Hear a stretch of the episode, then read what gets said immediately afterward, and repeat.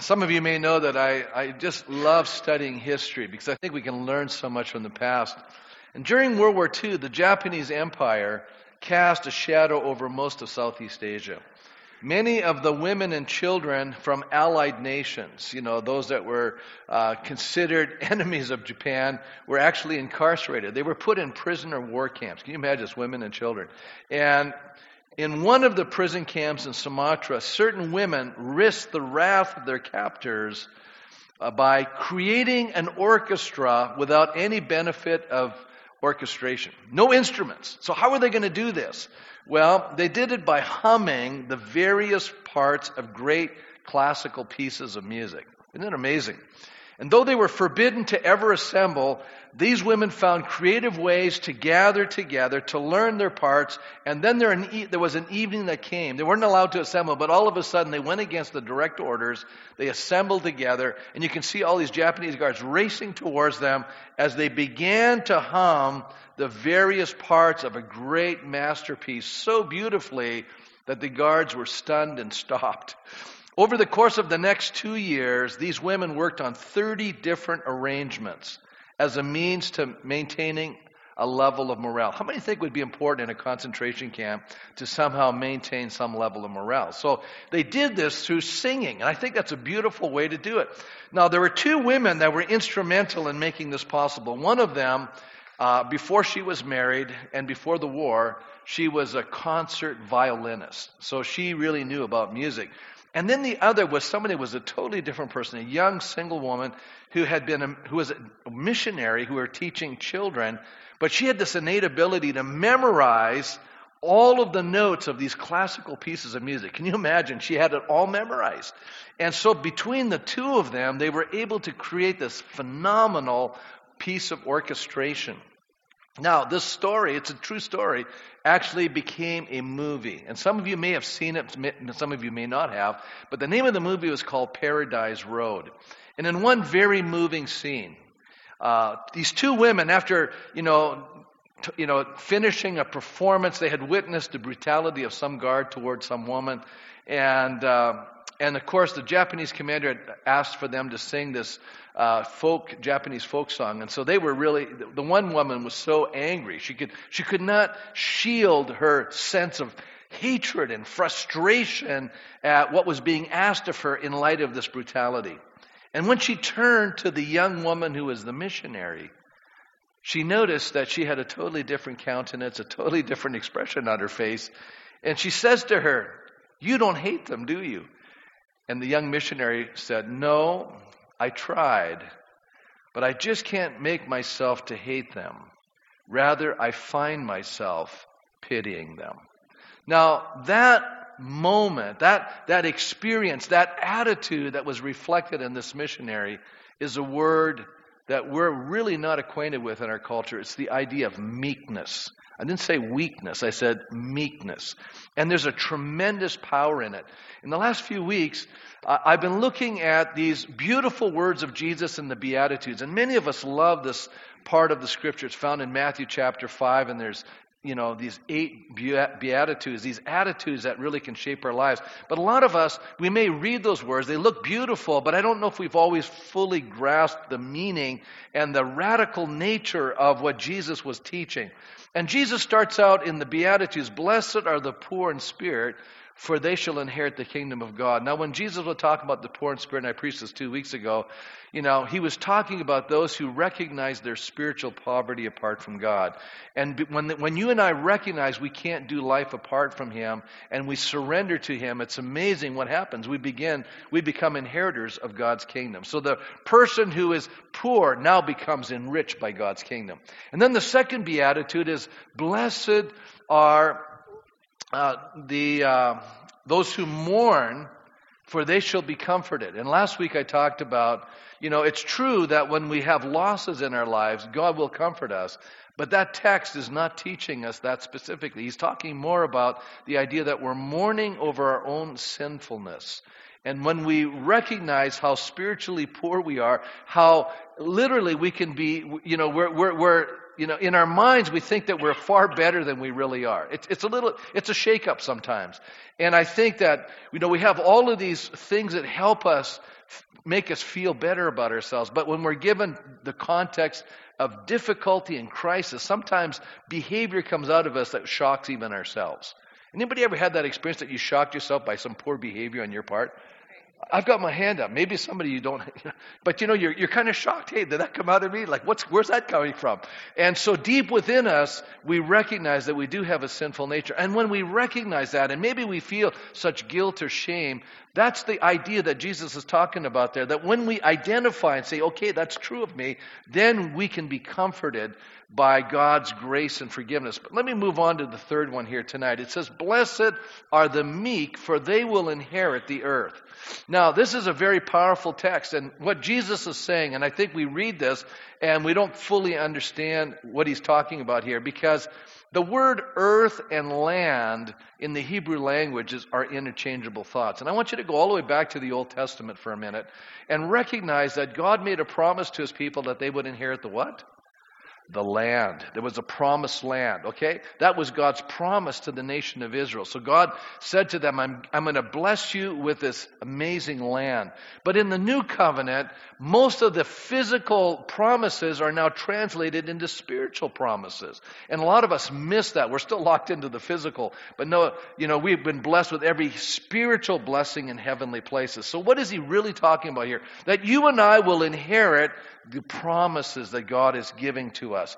And I believe that in our lives that God wants to reveal himself to each one of us and make promises into our lives that he wants to bring to pass in our lives. Isn't that a beautiful thought? God has a plan for me, God has a plan for you. God wants to promise things into your lives and then God wants to fulfill those things. But there's sometimes a difference between the day God promises and the fulfillment of that promise. And that's what we're going to talk about because the meek are the ones. The people who actually inherit inherit God's promises are the meek. So, what does it mean then to be a meek person? Because I think we have a hard time understanding this concept. Well, meekness is primarily directed towards God. And it's that temper of spirit in which we accept God's dealing with us as good, and therefore we do not resist the work of the Spirit of God in our lives. In other words, we actually believe God is good. Isn't it amazing? You know, a lot of times we're disappointed by life. We can become disillusioned with life. We can get frustrated with things. And we can question God's goodness because we've had a negative experience in our life. Isn't that true? I may say that's true. You know, we can have those experiences. And what I'm trying to get across tonight is once you and I settle this in our heart, number one, God is a good God. God's going to do good things on our behalf. And God really does love us. Then you and I live with this deep confidence in our heart that even though negative, evil, terrible, tragic things happen, God is still good and He's going to, has the ability to work these things for good. As a matter of fact, it's another way of saying that we accept our lot in life as having been screened through the loving hands of our Father in heaven, knowing that sin brings things into our world, but God has a way of transforming the most hideous and bringing those things and bringing good out of them. And I love that about God. Do you know, you and I can't do that. You and I can't take negative, evil things and transform them into good things. But can I say to you, God is able to do that which is seemingly impossible. He can transform these things and use them in a powerful way. And I believe that this attitude is expressed. Now, I'm going to, I'm going to focus, give you three examples how meekness is directed to God, and then I'm going to sh- focus in on how this is going to affect our relationships with people, because I think that's where most of us are living. Well, first of all, we see it in the story of Joseph. Joseph showed meekness. And you, if you read the Old Testament, chapter, uh, the book of Genesis from chapter 37 to 50, it's the story of Joseph. And it's an amazing, I love this story. And Joseph, you know, has a dream from God. God promises him some amazing things. He's 17 years old. And how many know you can be full of yourself at 17? Does anybody know that's true? And you can walk around going, boy, God, God's going to do this for me. God's going to do that. And you know, a lot of times all it does is irritate other people and cause jealousies for you and creates problems. His brothers were envious of Joseph and they hated the fact that Joseph was his father's favorite. They sold him into slavery. We know the story. He gets down to Egypt. He's falsely accused. He's in prison. How many know at that moment in his life, Joseph's probably thinking, you know, I don't know how this dream is going to become a reality because this is not what I expected. Sometimes the road to reality is a difficult road, even sometimes a road of suffering and challenge. But God was in it. Well, eventually, because Joseph ended up in prison, falsely accused, he ended up meet, meets two gentlemen who are part of Pharaoh's entourage, the king of Egypt and they each have a dream. Joseph correctly interprets them. And then later on, he tells the guy, please remember me. You know, I was unjustly treated. I'm in jail. He probably said, yeah, I've heard that story before. But then he goes back to Pharaoh's palace and forgets all about Joseph. So for two years, Joseph is forgotten. But then one day, the Pharaoh has a dream. Nobody can give the interpretation. And then he remembers, oh yeah, there was a young slave in the prison. He was able to interpret my dream. And so Joseph's brought before Pharaoh. We know the story. Joseph correctly interprets the dream. He's raised to be prime minister of the land. Isn't that an amazing story? Now he's moved from, you know, basically rags to riches kind of a story. He's now the prime minister. There's famine in the land. And now his family back in Canaan land are severely affected by that famine. They come down, and Joseph's now, his dream is now becoming reality. The promise is becoming fulfilled.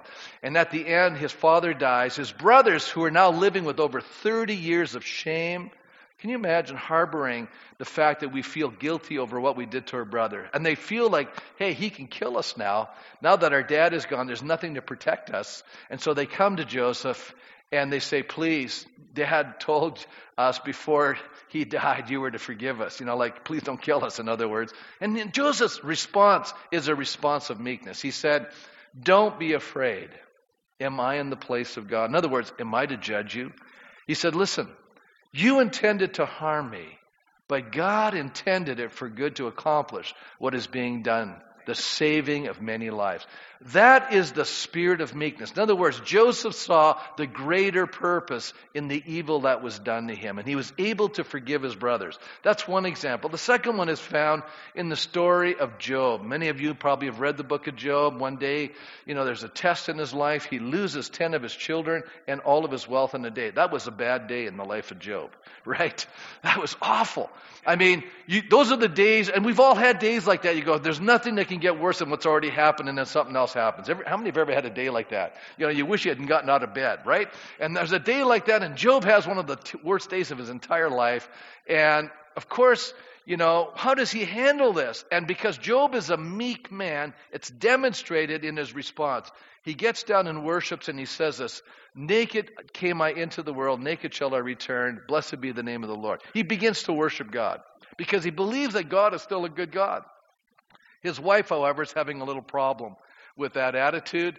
And she's angry because she just lost 10 kids and all the money, too. You know, she's in this venture together. And her response is not a response of meekness, it's a response of anger. And she just says to Job, Why don't you just curse God and die? You know, that was her response. And here's, and here's uh, Job's response. He says, Hey, you're talking like a foolish woman. Now, he's not saying that you're saying a stupid thing. What he's saying is you're acting like somebody who has no confidence in God. He says, Shall we accept good from God and not trouble? In other words, why is it that we have this attitude that God is only going to do good things for us and never allow challenge and difficulty to come into our lives? When we need to understand that the challenge and difficulties are part of what God uses in our lives to shape us and make us more like Christ. And then I want to take the third example, and it's the example of Jesus. You know, Jesus came into the world to die for us. But how many know as a human being, he was struggling when he got to the Garden of Gethsemane? How many know there's a strong urge in each of our lives to retain life? Isn't that true? And so Jesus is now praying. He recognizes he's going to be the sin offering. He's going to die for the sin of the world. And also, for the first time in his life, he's going to be cut off from fellowship with his Father. And here's his prayer Father, if it's possible for you, take this cup from me, yet not what I will, but what you will. Now, isn't that what Jesus taught you and I? To get up in the morning, just think about it. You know, the Lord's Prayer, we're taught to pray. And we're, we're taught to not only hallow the name of God, but we're taught to, you know, to say, Your kingdom come. In other words, God, would your agenda be fulfilled today in my life? Would your will be done in me as it is in heaven. In other words, Lord, I'm here for you. And we can pray that beautiful prayer in the morning, and then we go out busy with our day. We go to school, we go to work, you know, we go shopping, we go there, we have things to do, we have a list, you know, we got to buy Christmas gift for this, and so and so. And all of a sudden, something happens in our day, and we go, there goes my agenda. And how do we respond to that? We get irritated, we get frustrated, we're annoyed, you know, we're nasty on the highway. This is a great sermon for road rage because if we're a meek person, think about it, we don't allow the things that are around us that are happening to us to make us so upset that we respond in a negative way. Isn't that true? Now, why, why does God say that the meek will inherit the promises. Because when we're not meek, what happens is we actually circumvent and we, you know, we actually create problems in seeing God fulfill what He has in mind for our lives. We actually, you know, sabotage God's future for us because, you know, we're trying to live life. Excuse me, God, I didn't accept this interruption in my life. But God brings them. How many have noticed God allows things to come into our life? And we need to understand that what God is allowing in, there's a reason for it. So, you know, I learned a long time ago that when things come my way and interruptions, I'm going, oh no, the, this is not this is not my agenda. This is God's agenda, and I got to shift over to where God is at and begin to minister over here, not what I thought I needed to do over there. And you don't get upset about it. Now you're just going, I'm just flowing with God. This is what God has in mind for my day today.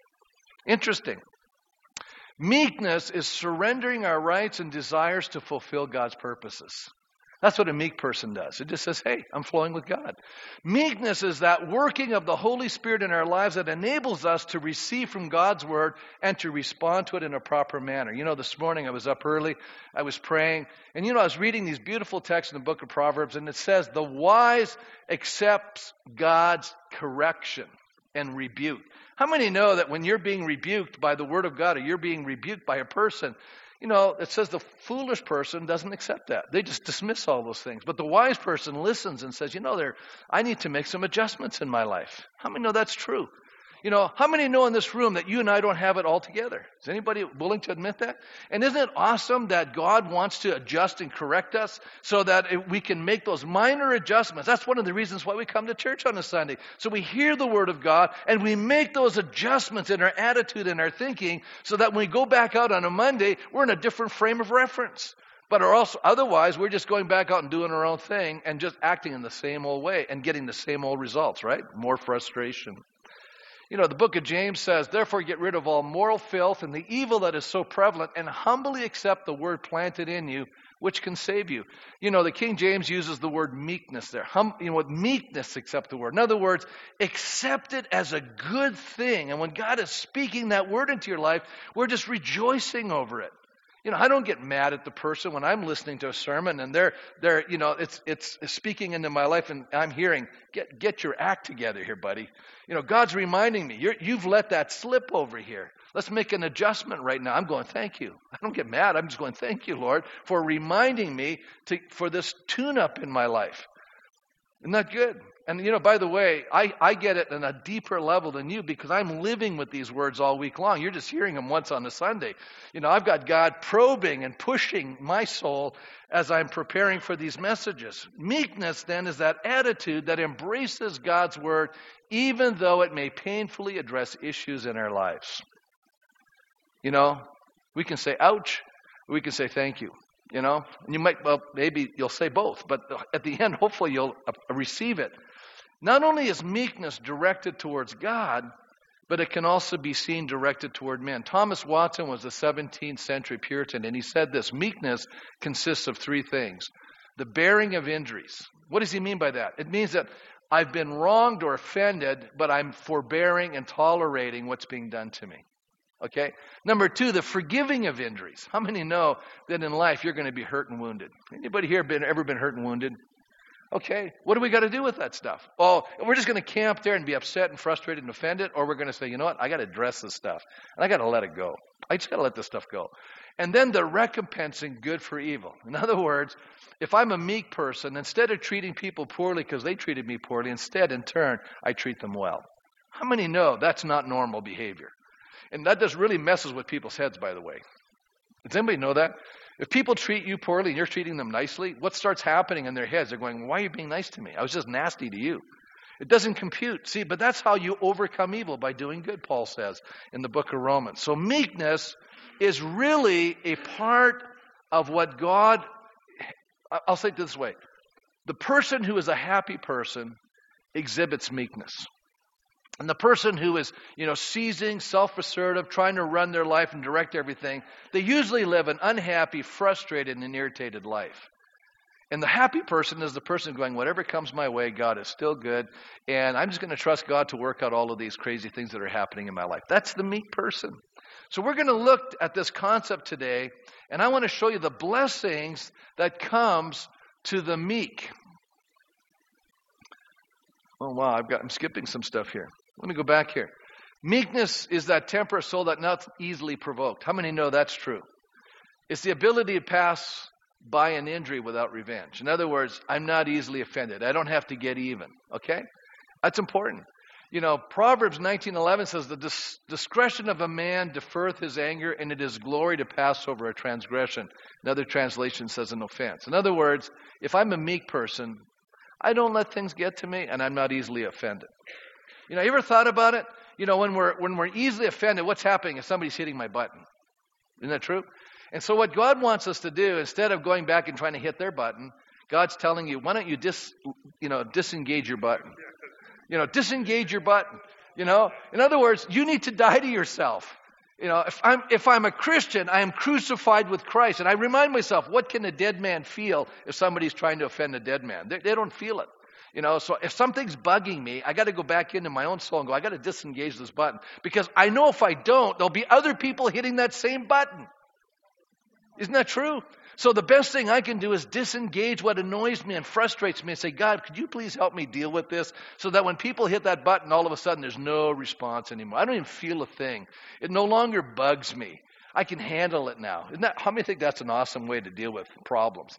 Otherwise, people are going to just keep hitting that button. You know, and isn't it funny what God does? If you have a button, God will keep bringing people into your life to keep hitting that button. How many have kind of noticed that? They just keep hitting the same button, and you're you're just going, I'm just getting madder and madder and madder. And God goes, Could you please, you know, deal with the button?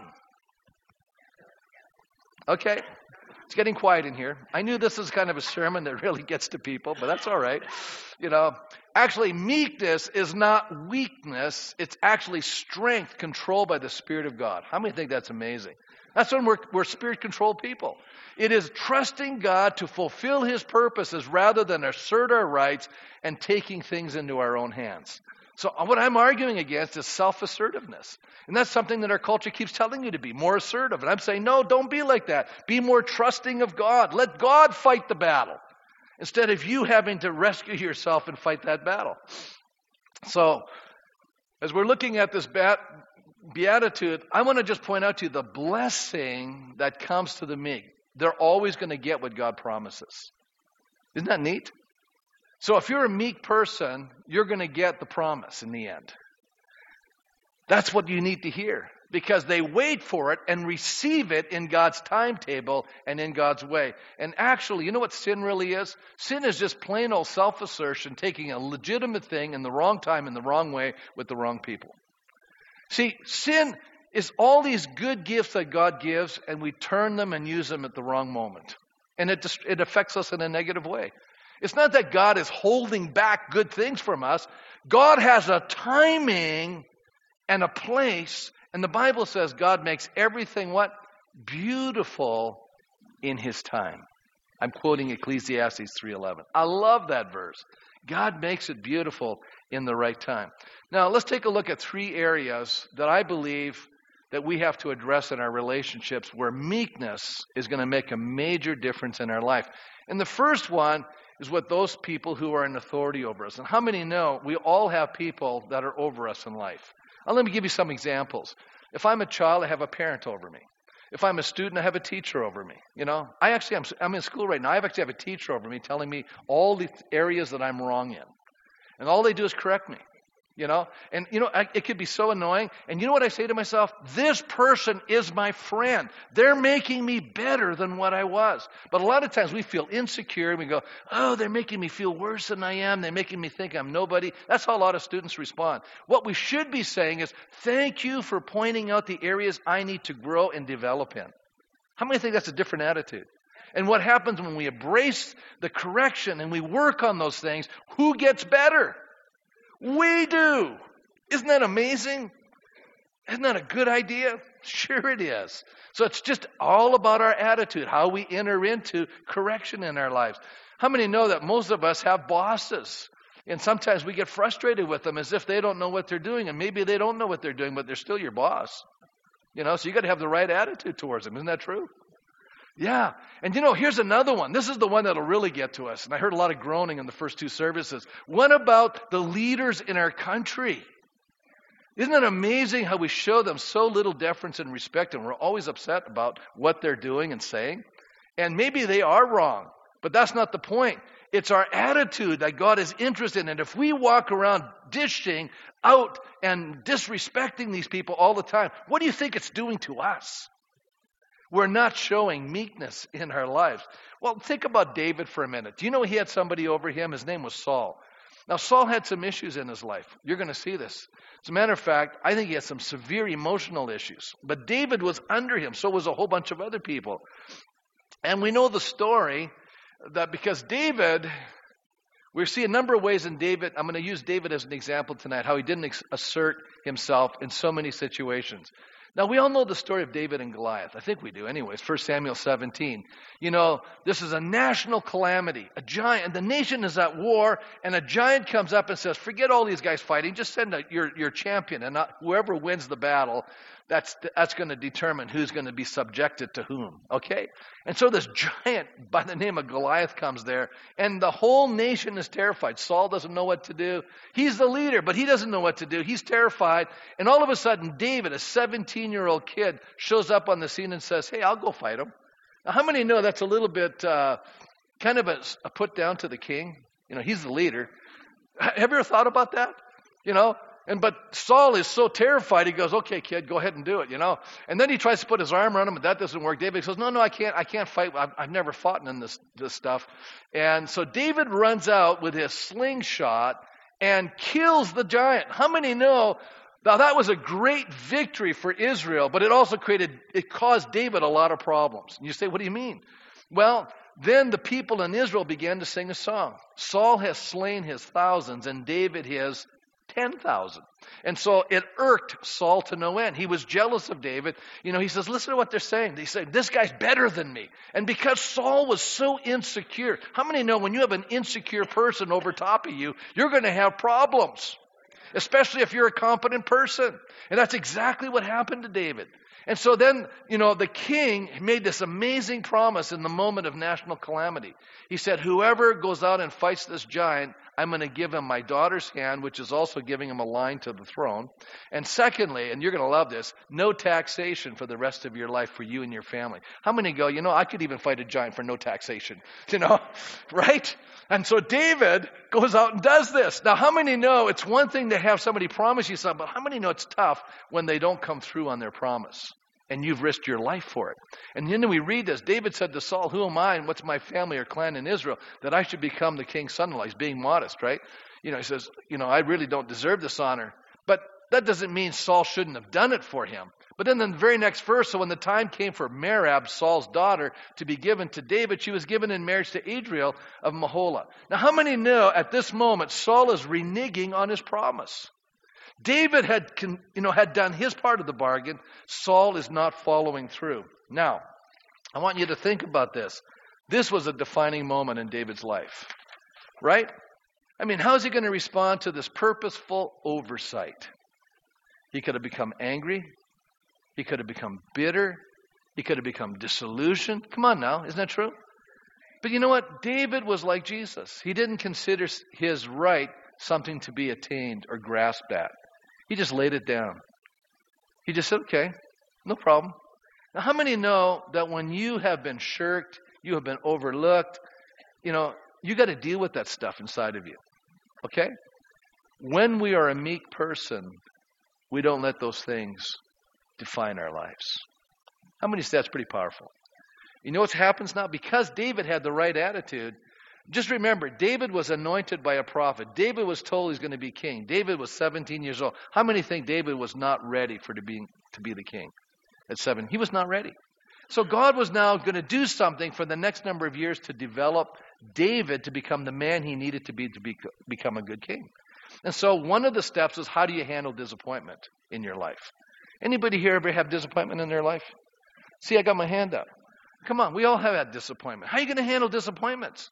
See, a meek person handles it the right way. David, you know, decided, hey, no problem. I'm going to move on. Second thing we see David express meekness was by avoiding confrontation with Saul. Now, Saul had some issues. It says the next day, an evil spirit from God came forcefully on Saul. A lot of people have a problem with this text. How in the world can an evil spirit come from God? Can I tell you, in the Old Testament, you know, the whole demon idea was underdeveloped. We get a lot of that understanding from the New Testament. So in the Old Testament, it's an underdeveloped idea. And the Jewish people felt this way that Satan was strictly under the, the control of God, that everything that happened, God controlled. By the way, that's good theology. God does control everything.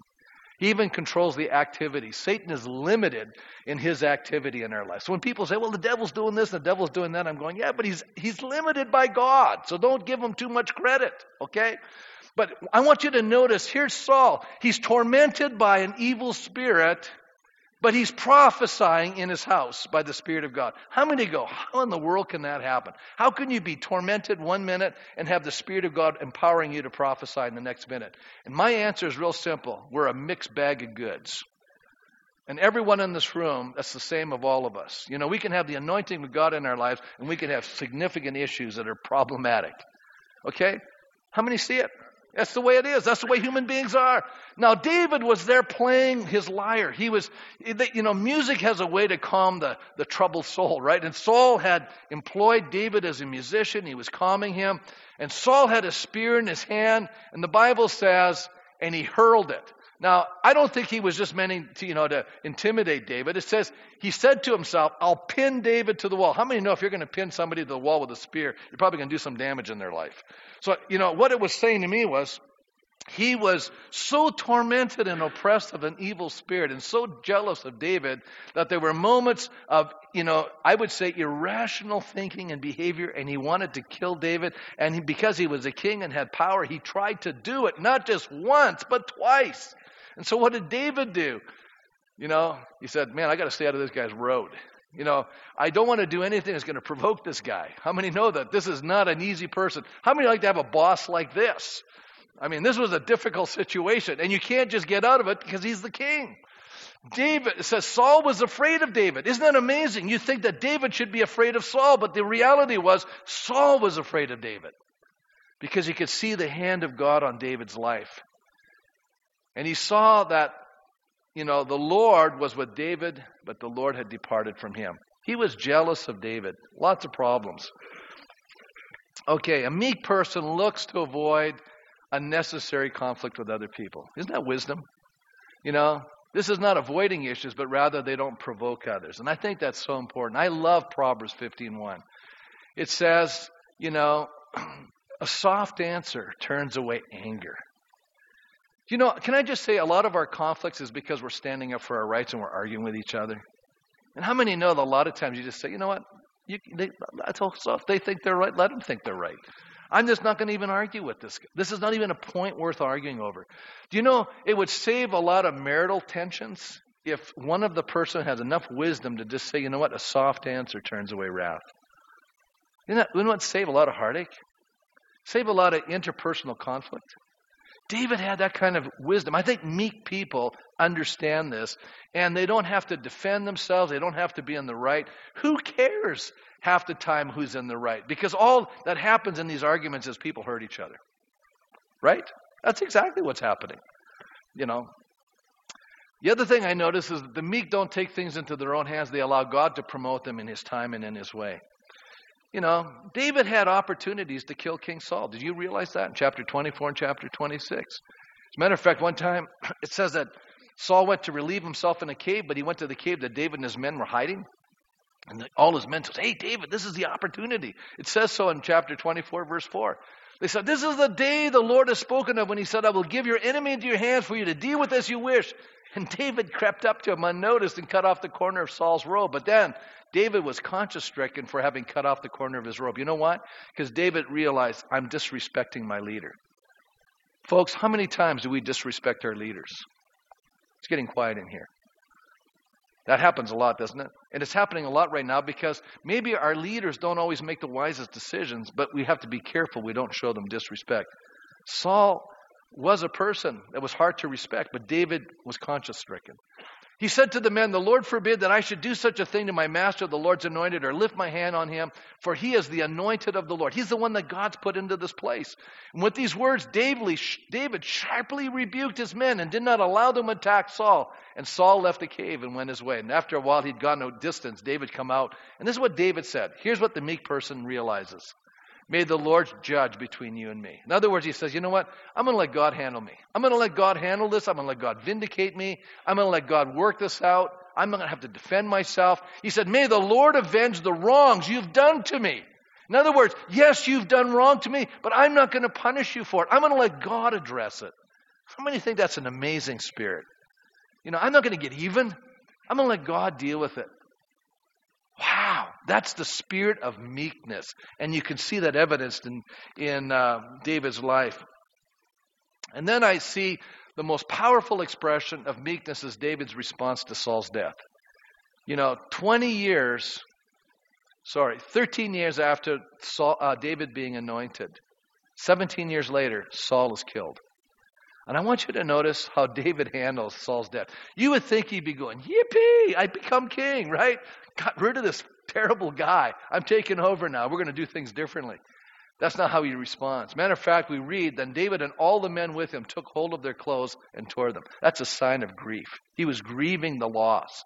It says, they mourned and wept and fasted till evening for Saul and his son Jonathan and for the army of the Lord and the house of Israel because they had fallen by the sword. Now you can say, well, yeah, David's grieving for his friend Jonathan, or David's grieving because the armies of God were defeated. But I want to keep pointing out to you, if you keep reading, David took up this lament concerning Saul and his son Jonathan. And Saul and Jonathan in life, they were loved and gracious. Now, wait a minute, David. Saul wasn't that gracious, was he? And in death they were not parted. They were swifter than eagles and they were stronger than lions. O daughters of Israel, weep for who? Saul. Weep for my enemy, he's saying. Why? Who oh, clothed you in scarlet and finery, who adorned your garments with ornaments of gold. What is he saying? He's saying, you know what? Saul may have done a lot of stupid, dumb, crazy, bad things, but he also did some good things. And instead of remembering all the negative stuff, what does David do?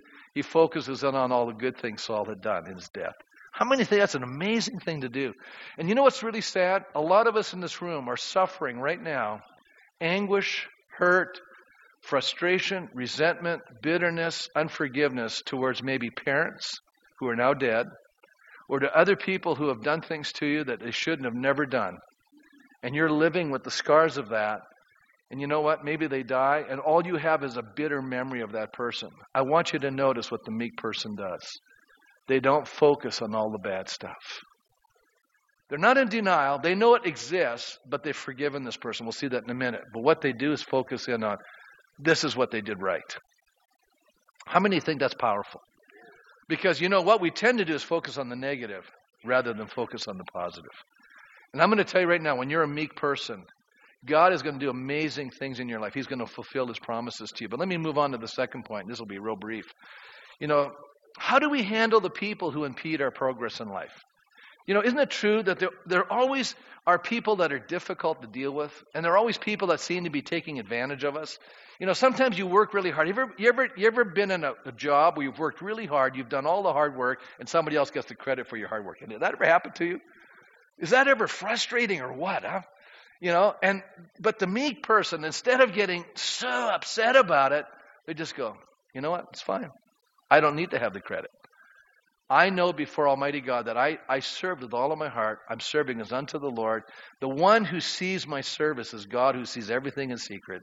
And there'll be a day he rewards me openly. And I'm going to tell you something. That happens over and over again. We don't realize that. We just assume everybody, you know, and sometimes they, they are blind. They don't see what we've done. But that doesn't matter. God sees. All of a sudden, Saul is gone.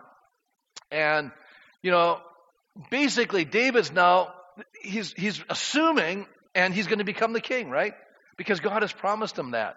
And you know what happens? The two southern tribes make him the king, but the ten northern tribes of Israel do not make him the king. Isn't that interesting? And what happens is Saul's son, Ishbosheth, becomes the king over all the northern tribes, the ten tribes. That's amazing. So you would think after years of fleeing for his life, which was about 13, from the presence of Saul, that David would assume this was the time for him to take control of his own destiny. And you know, a lot of people would have tried, but David does not do that. Meekness reveals itself in our patience to see God's promises come to pass. How many know Abraham had to wait 25 years to see God's promise come to pass? How many know patience is not our strong suit? You know, because we're living in what? The microwave age when God's really a, a crockpot operator. Does anybody notice that? You know, God is working at developing our character just like He puts us in the crockpot and slow cooking. And all of us, you know, we're, we're, we're, we're impatient. You know, you know, our prayer is like, Lord, give me patience and bring it now. You know, that's our prayer. We want to be a, listen, that's not going to happen that way. And so God, you know, allows time to season something in our lives. So David now, it says here, Ishbosheth, son of Saul, was 40 years old when he became king over Israel, and he reigned two years. And the tribe of Judah, however, remained loyal to David. And the length of time David was king in Hebron over Judah was seven years and six months. Now, I got to stop here. I've done my math. Okay, so now we're going to find out the story of uh, Ishbosheth. He dies after two years. You would assume that's the time David becomes the king over all the monarchy. No, another five and a half years go by. Do you know what? We have this funny idea that life is neat and tidy. Can I just tell you right now, life is messy. There was all kinds of difficulties. You know, we read the story and it just seems like it's a real smooth transition. It was not smooth at all. You know, when God is fulfilling his promises, a lot of times it's a lot messier than we think. It just takes time. So, there are people, meek people, I, th- I, wrote, do not take advantage of the situation at the expense of others, nor are they indifferent to injustice. So here's what happens. Two of Ishbosheth's servants, while his, the king is sleeping, go in and murder him and cut off his head. That's kind of gory. Take his head and bring it to David. Go, your enemy's dead. You can be king of the whole nation. Do you know what David does? He goes, I can't believe you've done this. That's evil. You killed an innocent man. You're king, and you expect that I'm going to bless this? Forget it. You are going to be punished for murdering this person. And David put him to death. The two guilty people. Isn't that amazing? David did not take advantage of the situation. When we're a meek person, we don't benefit at the expense of others. I think we need to learn that lesson. Because that's going to come back to haunt us. Because you see, you have to understand there's a God in heaven watching all of our behavior. He knows what's going on. You know, let me move on to the third area. And it's simply not taking advantage of those who have hurt us. Because eventually in life, the tables change and they turn. You know, a lot of times the people have been repressed, eventually the table flips, and now they have an opportunity to get back at people. How are we going to handle it when we have been oppressed, and abused and taken advantage of, and all of a sudden now we have the opportunity to get even. Now we discover how meek we really are. Look what happens. We see this demonstrated in David's relationships. Here's another story. David, you know, is fleeing from his son Absalom, but while he's leaving the city, there's a man by the name of Shimei who is a descendant of King Saul. And he's pelting David and all of the officials with stones. How many know it hurts when people are throwing rocks at you and they're hitting you? You know, that's not a, that's not a fun experience. And David is traveling with his troops, and his special guard are on his right and on his left. So David now has the power to do something about this character. And the man is cursing. As he cursed, Shimei, I said, Get out, get out, you murderer, you scoundrel. So he's defaming the name of David. The Lord has repaid you for all the blood you shed in the household of Saul, in whose place you have reigned. So he's condemning David. He's saying, You're only getting what you deserve from God. And I want you to notice David's response. And I believe it's a response of meekness. And Dr. Martyn Lloyd-Jones says it this way To be meek means that you have finished with yourself altogether and you've come to see that you have no rights or deserts at all. In other words, you don't deserve what you're getting. When a man and I say a woman, he, he's writing in the 1950s, so he's locked into this language. When a man truly sees himself, he knows nobody can say anything about him that is too bad. What he means is, when people say nasty things about you, you can say, hey, I'm probably worse than you think. You know? You need not worry about what men say or do. You know you deserve it all and more. The man who is truly meek is the one who is amazed that God can think of him as well as they do people think of him as well as they do and treat him as well as they do, that it seems to me is the essential quality. In other words, he's saying, listen, when people treat you nice, you go, why would I deserve this? And you know, a meek person realizes how blessed we really are. You know, I, I think about all of us in this room right now. Do you realize how blessed we really are? You know, I've had the privilege of traveling in other parts of the world. You know, if you would see the condition of most of the people in our world and how they live, you would be saying, I am so blessed. You know, there are people work 12 hours a day, hard labor. They make three or four dollars US a day. And the cost of living in many of these countries is almost what it is here. Can you imagine how difficult it is for them to feed their families? And it's not because they're lazy folks. There's a great inequality in our world.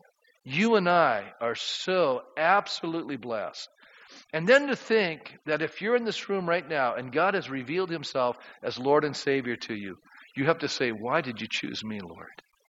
Why did you open? See, I, I keep thinking about that. You know, I didn't grow up in a Christian home. Why would God take the time to reveal himself to me? And then listen to this I have the privilege of communicating his word. What, a, what an amazing privilege. What a joy to be able to handle God's work week in and week out and present it to you. You know, what a high calling and privilege. I feel like, why would God pick me? Why would God do that? You know, I feel overwhelmed by that. And we should feel this way. And that's the way what Martyn Lloyd-Jones is telling us. Now listen to David's response. You know, he rebukes one of his own men because he wants to kill Shimei. He says to Abishai and his officials, My son, who is my own flesh, is trying to take my life. And how much more than this Benjamite? Leave him alone. Let him curse, for God has told him to. By the way, David felt a bit of guilt because he remembered what he had done. He had killed a man, had taken another man's wife, and God had said to him, I'm going to forgive you, but there's consequences. Your children will rise up against you. And that's exactly what was happening. David remembered that. He said, I'm only getting what I've sowed. Then he goes, It may be that the Lord will see my misery. Now, this is beautiful. And restore to me his covenant blessing instead of this curse today. He saw Shimei's curse as being, you know, I, am getting what I kind of sowed, but I'm hoping that God can see the pain I'm experiencing right now and show me mercy. And that God would restore his covenant blessing to me. Because at this moment, David feels like maybe God is rejecting me. He's going through a tremendous moment of angst in his soul. Can you see that? All right. Let God avenge this slander, this cursing, this injustice in my life. I think meekness lets God handle our enemies. Isn't that beautiful? I don't have to handle my enemies. I'm going to let God do that. You know what? I'm going to let God address this because I could never address it correctly. You know, it's interesting in the Old Testament it says an eye for an eye. You know, sometimes we say that's kind of bad. No, that was to measure the, our punishment so that we would not exceed what somebody's done to us. Do you know so often when somebody hurts us, we don't want to just get even. We want to do damage. Come on now. You know, we don't know where, where the end line is. You know, and I see this when people get hurt, they get angry, they get bitter, and they don't, they don't want to just hurt the person back. They want to destroy that person. And that's not the spirit of meekness. The spirit of meekness says, you know what, Lord, you know, I'm going to let you address this. I'm going to let you measure out what you think is fair in this situation. And I'm going to accept that decision as from your hand. So, David you know, meekness, I think, is the ability to forgive those who have despised us.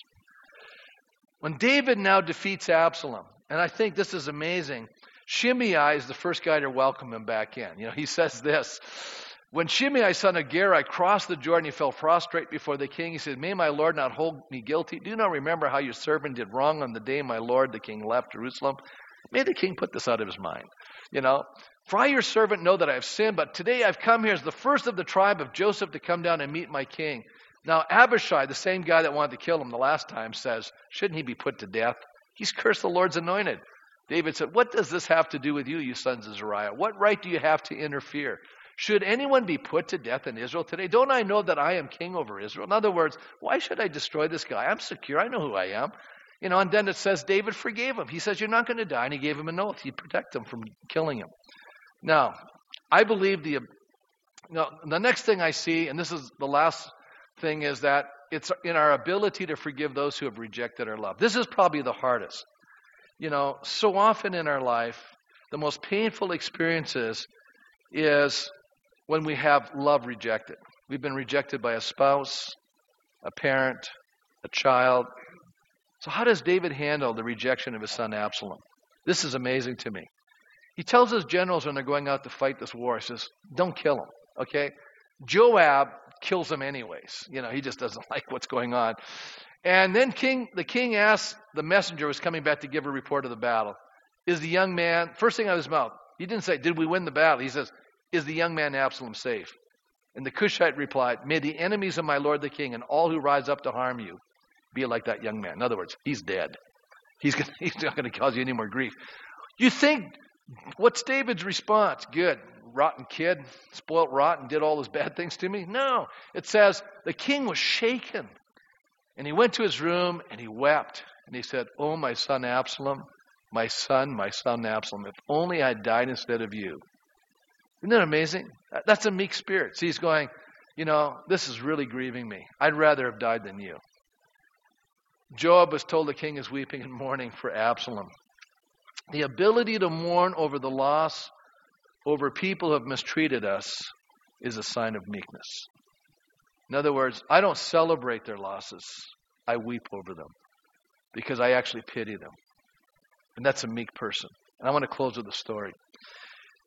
A South African woman stood in an emotionally charged courtroom, listening to white police officers acknowledge the atrocities they had perpetrated in, in a regime called apartheid. This is in South Africa, in the name of apartheid.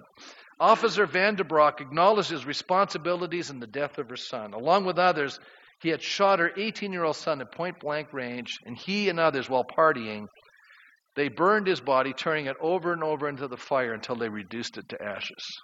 Now, you have to understand what happened in South Africa. You know, remember I said the tables turned? Well, now the people who had been oppressed were now the leaders.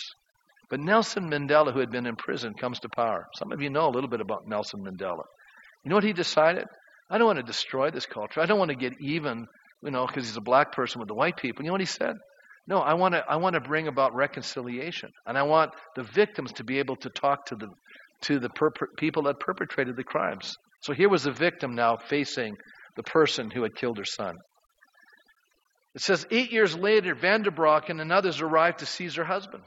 A few hours later, shortly after midnight, he, he took the woman and he took her to a woodpile where her husband lay bound, and she was forced to watch as they poured gasoline over his body and ignite the flames that consumed his body. His last words that she heard from her husband were, Forgive them. Now Vanderbrock stood before her awaiting judgment because now she could speak into the judgment that would be rendered to this police officer. She said, I want three things, she told the, the, the judge. And she said it very calmly. She said, Number one, I want Mr. Vanderbrock to take me to the place where they burnt my husband's body.